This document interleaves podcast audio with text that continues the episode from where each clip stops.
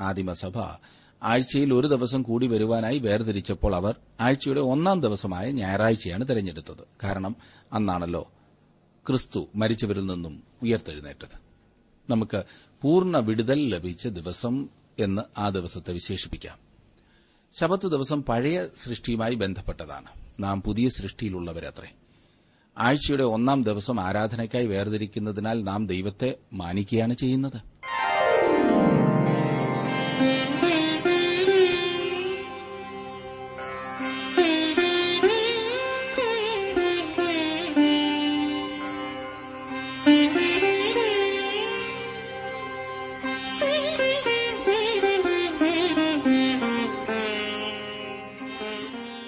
ആറിന്റെ വേദപഠന ക്ലാസ് ആരംഭിക്കുകയാണ്. ജീവസന്ദേശം.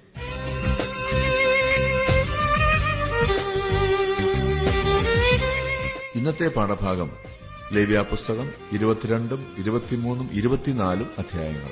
പ്രാർത്ഥനയോടെ നമുക്ക് ശ്രമിക്കാം സഹോദരൻ ജോർജ് ഫിലിപ്പ് ദൈവോദനം പഠിപ്പിക്കാൻ.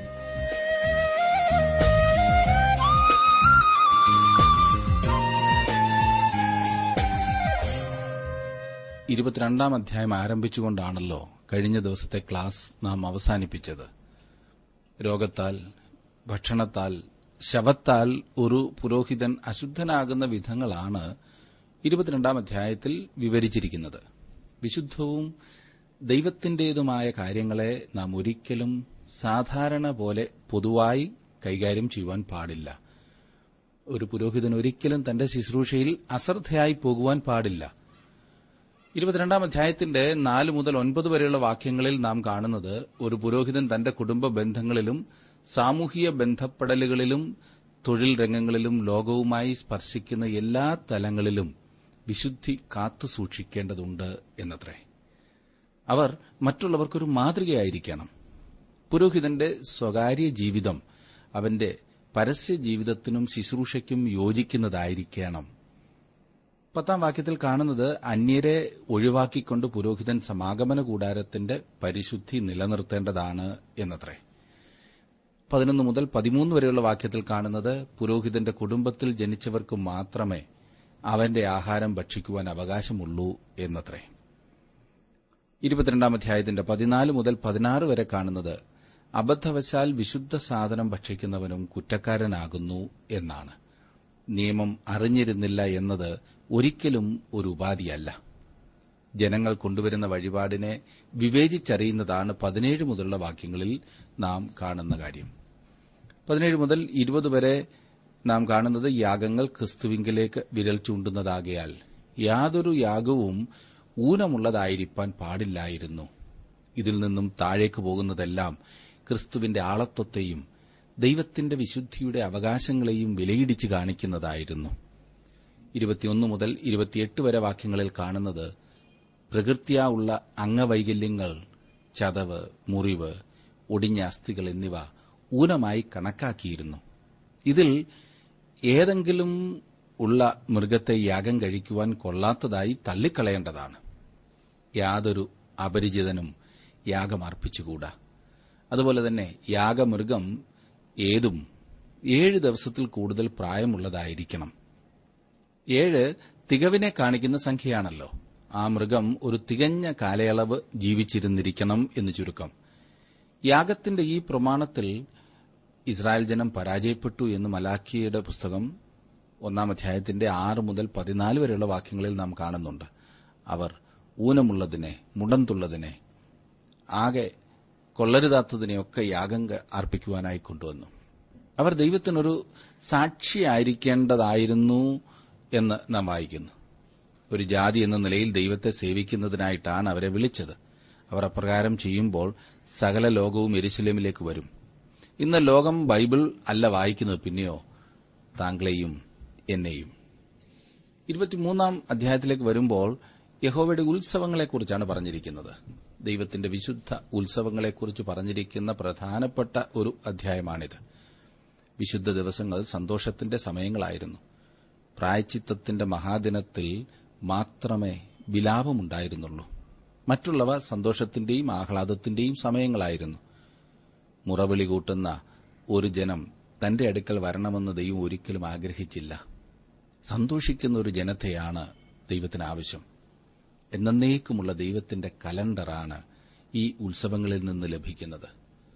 ഉത്സവം എന്നതിന് വിശുദ്ധകാലം എന്നർത്ഥമുണ്ട്. ഇവിടെ പറഞ്ഞിരിക്കുന്ന പല ഉത്സവങ്ങളുടെയും വിശദീകരണം മറ്റ് തിരുവചന ഭാഗങ്ങളിൽ നൽകിയിട്ടുണ്ട്. ഇവിടെ അവയെക്കുറിച്ച് ക്രമമായി പറഞ്ഞിരിക്കുകയാണ്. ഒന്നാമത് പറഞ്ഞിരിക്കുന്ന ശബത്ത് ദിവസം കൂടാതെ ഏഴ് ഉത്സവങ്ങളാണുള്ളത്. ശബത്ത് ദിവസം ഒരു ഉത്സവ ദിവസമായിരുന്നില്ല. എന്നാൽ കാലം അളക്കുന്നതിനുള്ള ഒരു അളവുകോലായിട്ടാണ് ഇവിടെ അത് നൽകിയിരിക്കുന്നത്. വെളിപ്പാട് പുസ്തകത്തിലെ പോലെ ഈ അധ്യായത്തിലും ഏഴ് എന്ന സംഖ്യ വളരെ പ്രാധാന്യമർഹിക്കുന്നു. അതാണ് സമയം അളക്കുന്നതിനുള്ള അളവുകോൽ. ഏഴാമത്തെ ദിവസമാണ് ശബത്ത് ദിവസം. ഏഴ് ഉത്സവങ്ങളുണ്ട്. ഏഴാം ആഴ്ചയുടെ ഉത്സവമാണ് പെന്തക്കോസ്ത്. ഇരുപത്തിയഞ്ചാം അധ്യായത്തിൽ ശബത്ത് സമ്മത്സരത്തെക്കുറിച്ചും യോവേൽ സമ്മത്സരത്തെക്കുറിച്ചും ചിന്തിക്കുവാൻ നമുക്ക് അവസരം ലഭിക്കും. ഇവയെല്ലാം ഏഴ് എന്ന സംഖ്യയുമായി ബന്ധപ്പെട്ടവയാണ്. പുളിപ്പില്ലാത്ത അപ്പത്തിന്റെ ഏഴ് ദിവസങ്ങൾ ഉണ്ട്.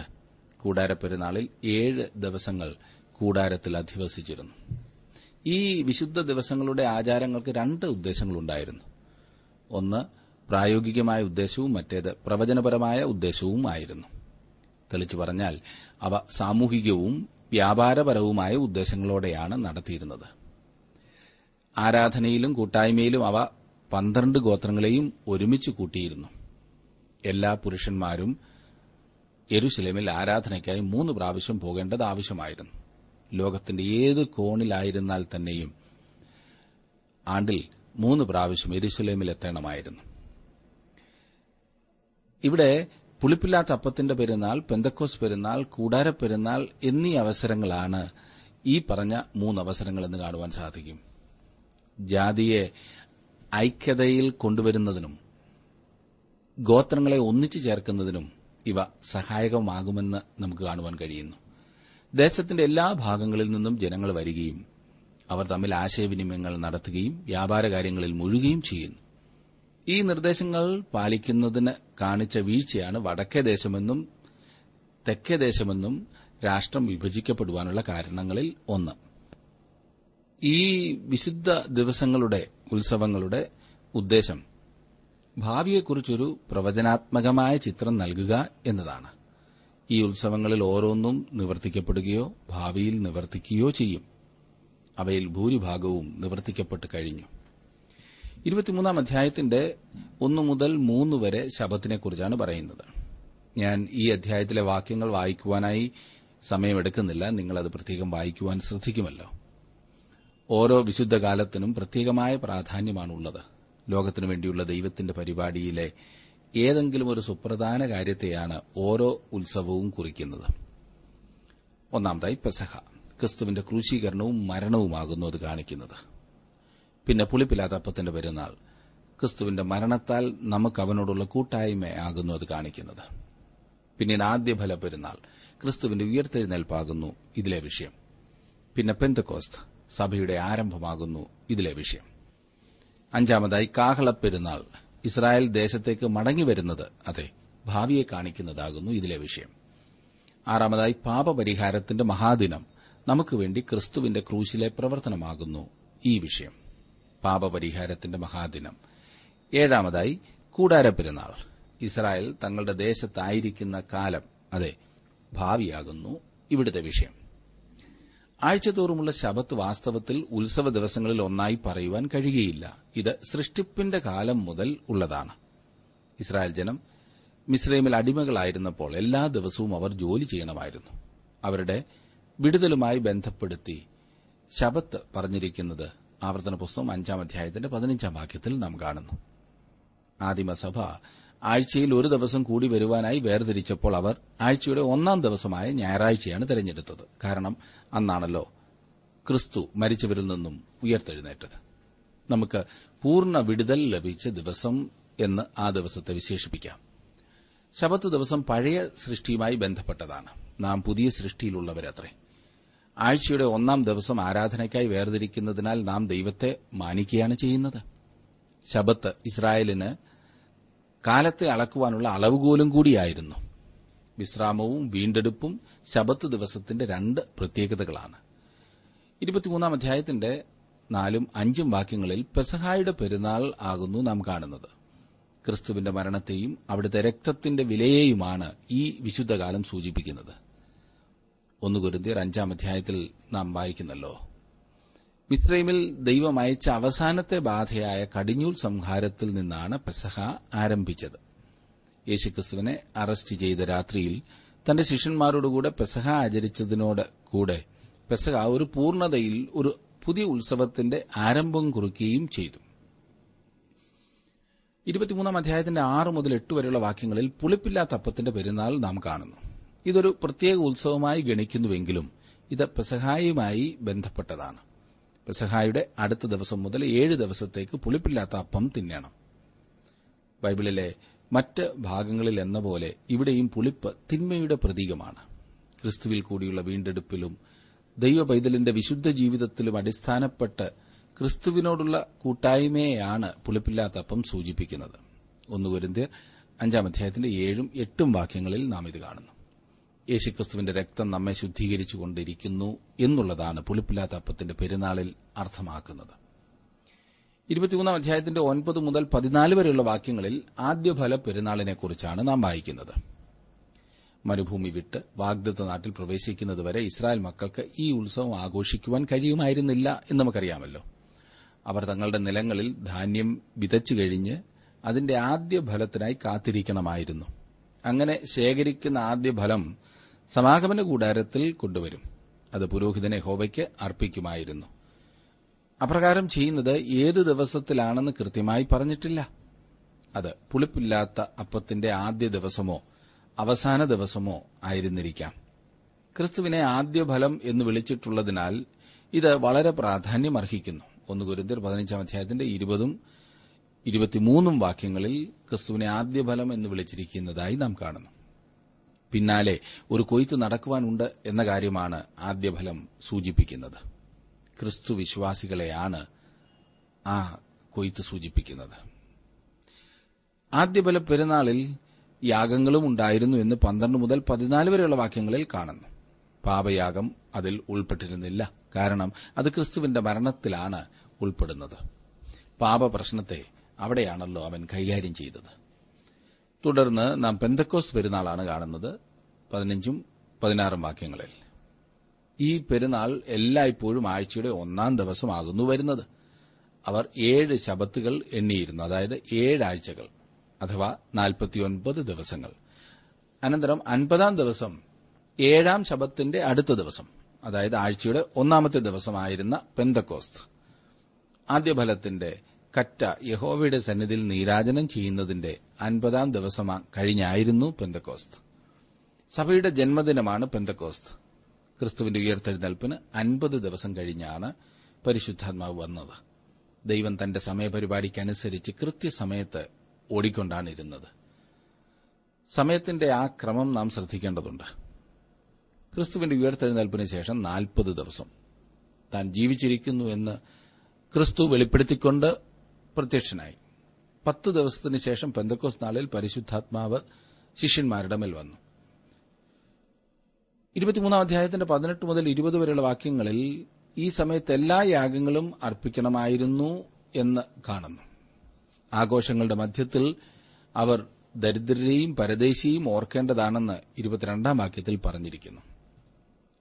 ഇരുപത്തിമൂന്ന് മുതൽ ഇരുപത്തിയഞ്ച് വരെയുള്ള വാക്യങ്ങളിൽ കാഹള പെരുന്നാളിനെക്കുറിച്ചാണ് നാം വായിക്കുന്നത്. ഇവിടുത്തെ തീയതി വളരെ പ്രാധാന്യമർഹിക്കുന്നു. ഏഴാം മാസത്തിൽ മൂന്ന് ഉത്സവങ്ങൾ നടക്കുന്നു. ശബത്ത് ദിവസവും ശബത്ത് സമ്മത്സരവും ഉള്ളതുപോലെ ഇത് ഒരുവിധം ശബത്ത് മാസമാണ്.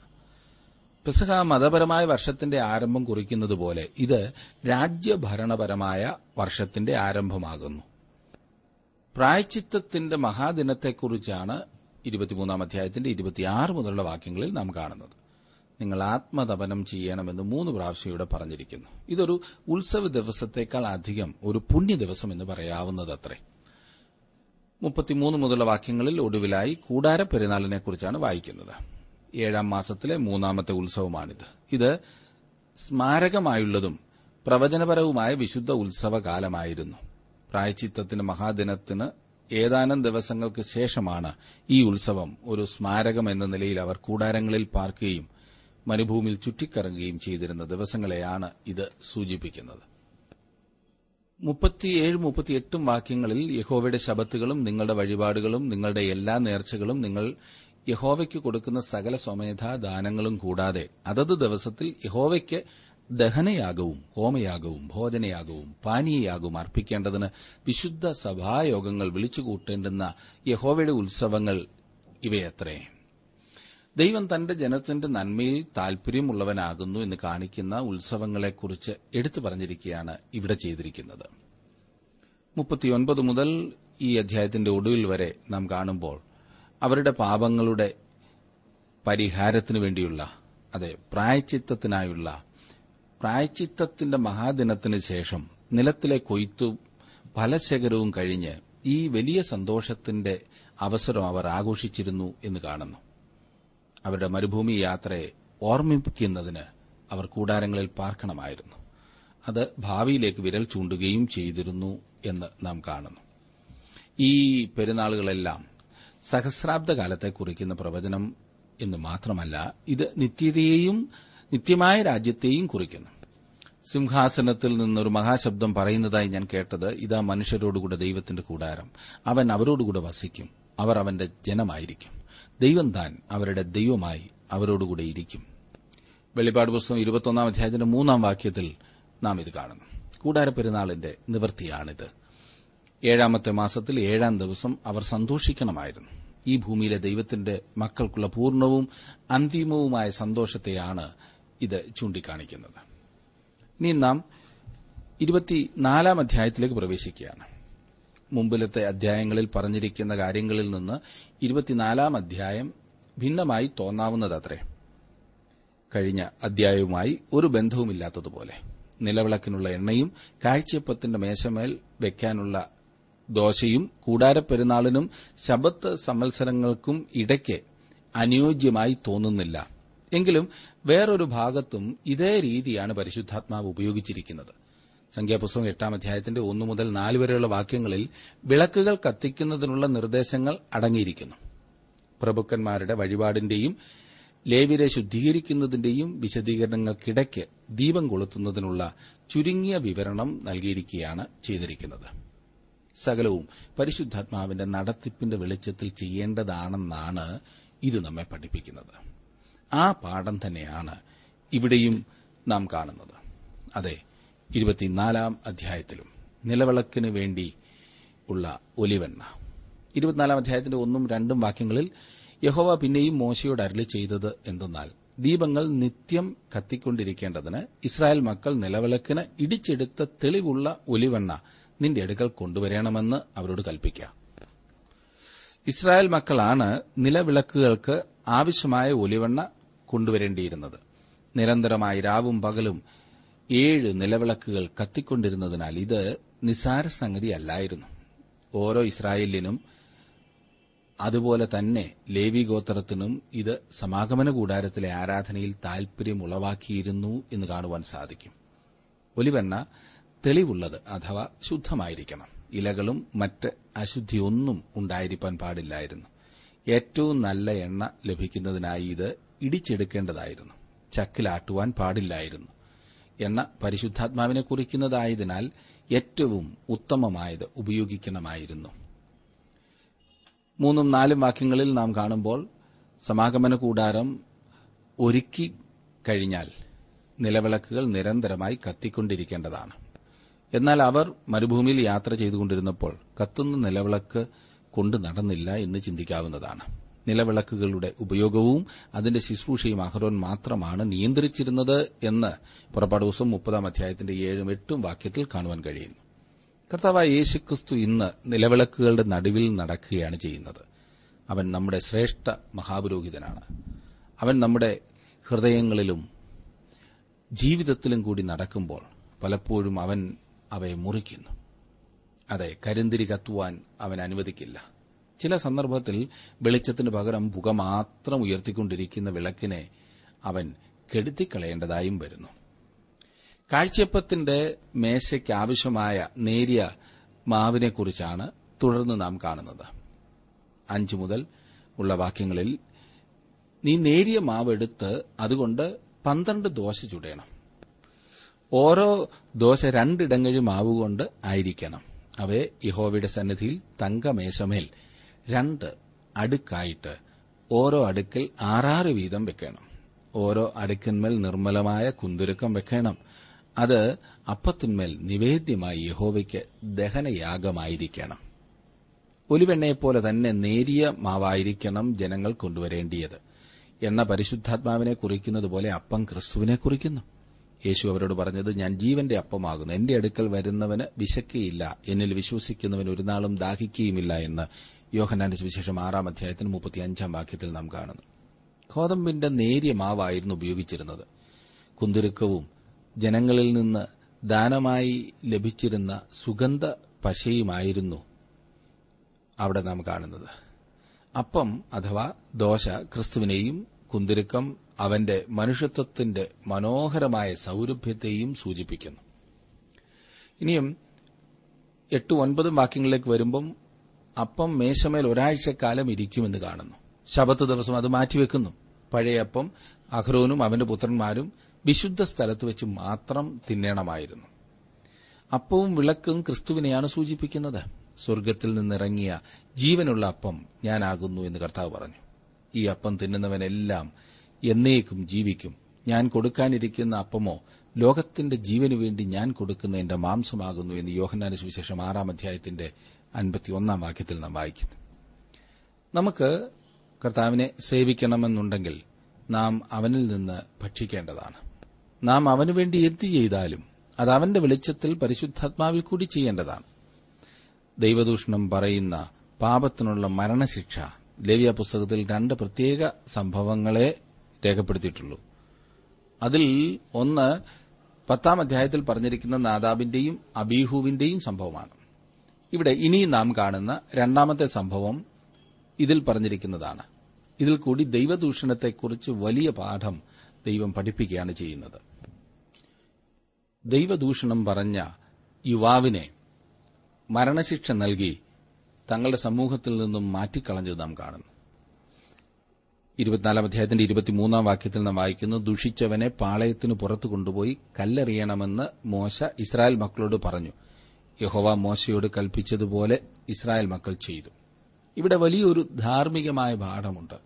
നമ്മുടെ ദൈവത്തിന്റെ നാമം വിശുദ്ധമാണ്. അത് അപ്രകാരം കാത്തുസൂക്ഷിക്കേണ്ടതുമാണ് ദൈവദൂഷണം ഏറ്റവും ഹീനമായ കുറ്റകൃത്യമാണ്. അതേസമയം തന്നെ മനുഷ്യജീവൻ പാവനവും അത് സംരക്ഷിക്കേണ്ടതുമാണ്. വ്യക്തിപരമായ വസ്തുവകകളുടെ സംരക്ഷണത്തിനു വേണ്ടിയും ദൈവം കരുതുന്നു.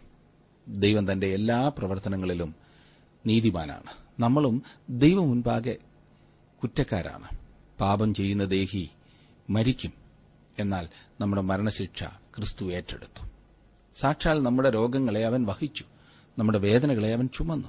നാമോ ദൈവം അവനെ ശിക്ഷിച്ചും അടിച്ചും ദണ്ണിപ്പിച്ചും ഇരിക്കുന്നു എന്ന് വിചാരിച്ചു. എന്നാൽ അവൻ നമ്മുടെ അതിക്രമങ്ങൾ നിമിത്തം മുറിവേറ്റും നമ്മുടെ അകൃത്യങ്ങൾ നിമിത്തം തകർന്നുമിരിക്കുന്നു.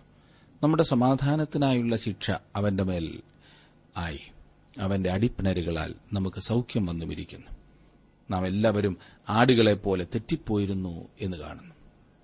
നാം ഓരോരുത്തരും താൻ താന്റെ വഴിക്ക് തിരിഞ്ഞിരുന്നു. എന്നാൽ യഹോവ നമ്മുടെ എല്ലാവരുടെയും അകൃത്യം അവന്റെ മേൽ ചുമത്തി.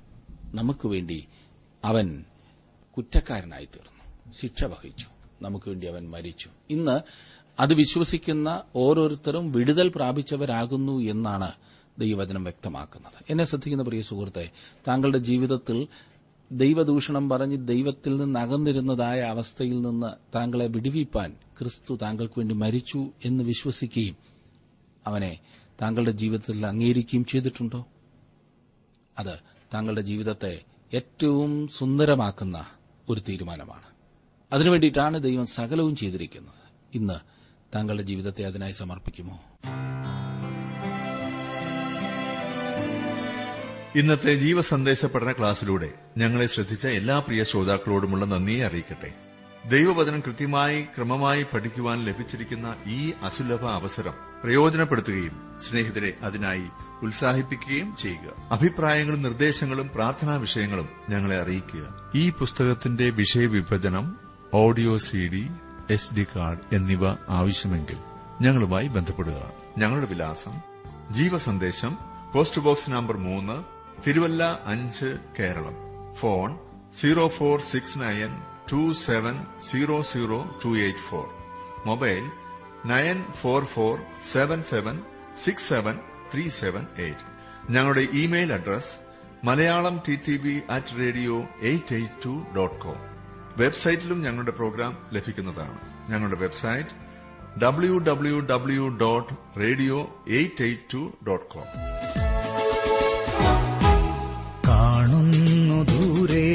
സുരനാടിനെ ഞാൻ അതു ധ്യാനിച്ചെന്നുള്ളം നിറയുന്നു മോദാൽ അതു ധ്യാനിച്ചെന്നുള്ളം നിറയുന്നു മോദാൽ സൗഭാഗ്യനാടേ ഇനി എത്ര നാളായി അലയേണം ഇഹലോകെ ഞാൻ നിന്നിലാവാൻ അലയേണം ഇഹലോകെ ഞാൻ നിന്നിലാവാൻ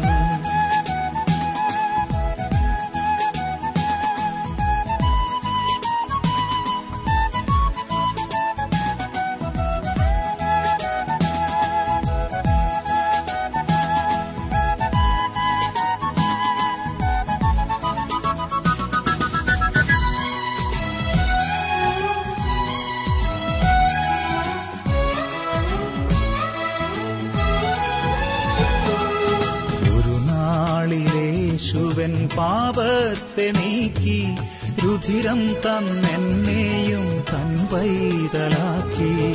രുധിരം തന്നെന്നെയും തൻ പൈതലാക്കി. നിറയുന്നു കൺകൾ ആ സ്നേഹമോർക്കിൽ എഴുതിയെന്നെ തൻ സ്വർഗീയ നിരയിൽ.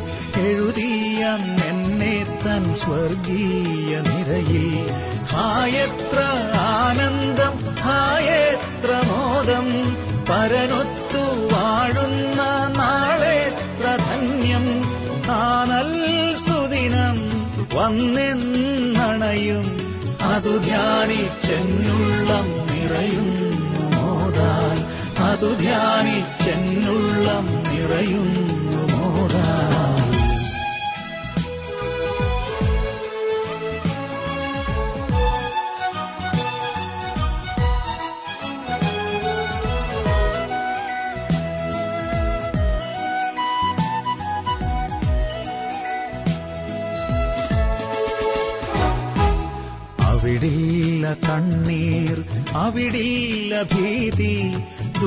ദുരിതമോ രോഗമോ ലവലേശമില്ല ദുരിതമോ രോഗമോ ലവലേശമില്ല പരിശുദ്ധർ കണ്ണീർ ദൈവം തുടയ്ക്കും മൃതിയും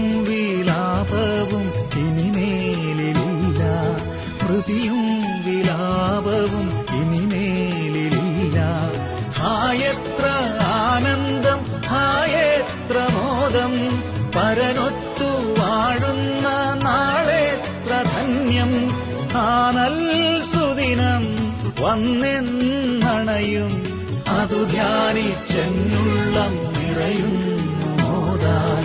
അതു ധ്യാനിച്ചെന്നുള്ളം നിറയുന്നു മോദാൽ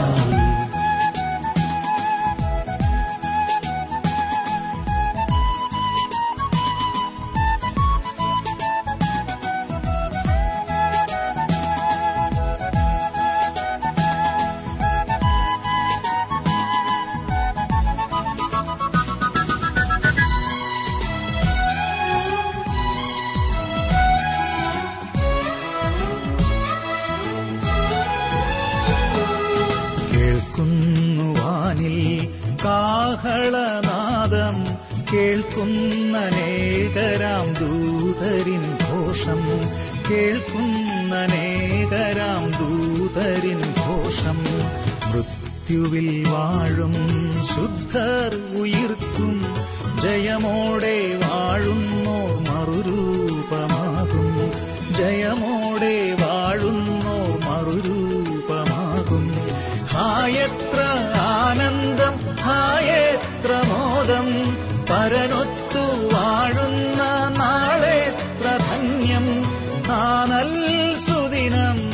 വന്നെന്നണയും അതു ധ്യാനിച്ചെന്നുള്ളം നിറയുന്നു മോദാൻ. അതു ധ്യാനിച്ചെന്നുള്ളം നിറയുന്നു മോദാൻ. അതു ധ്യാനിച്ച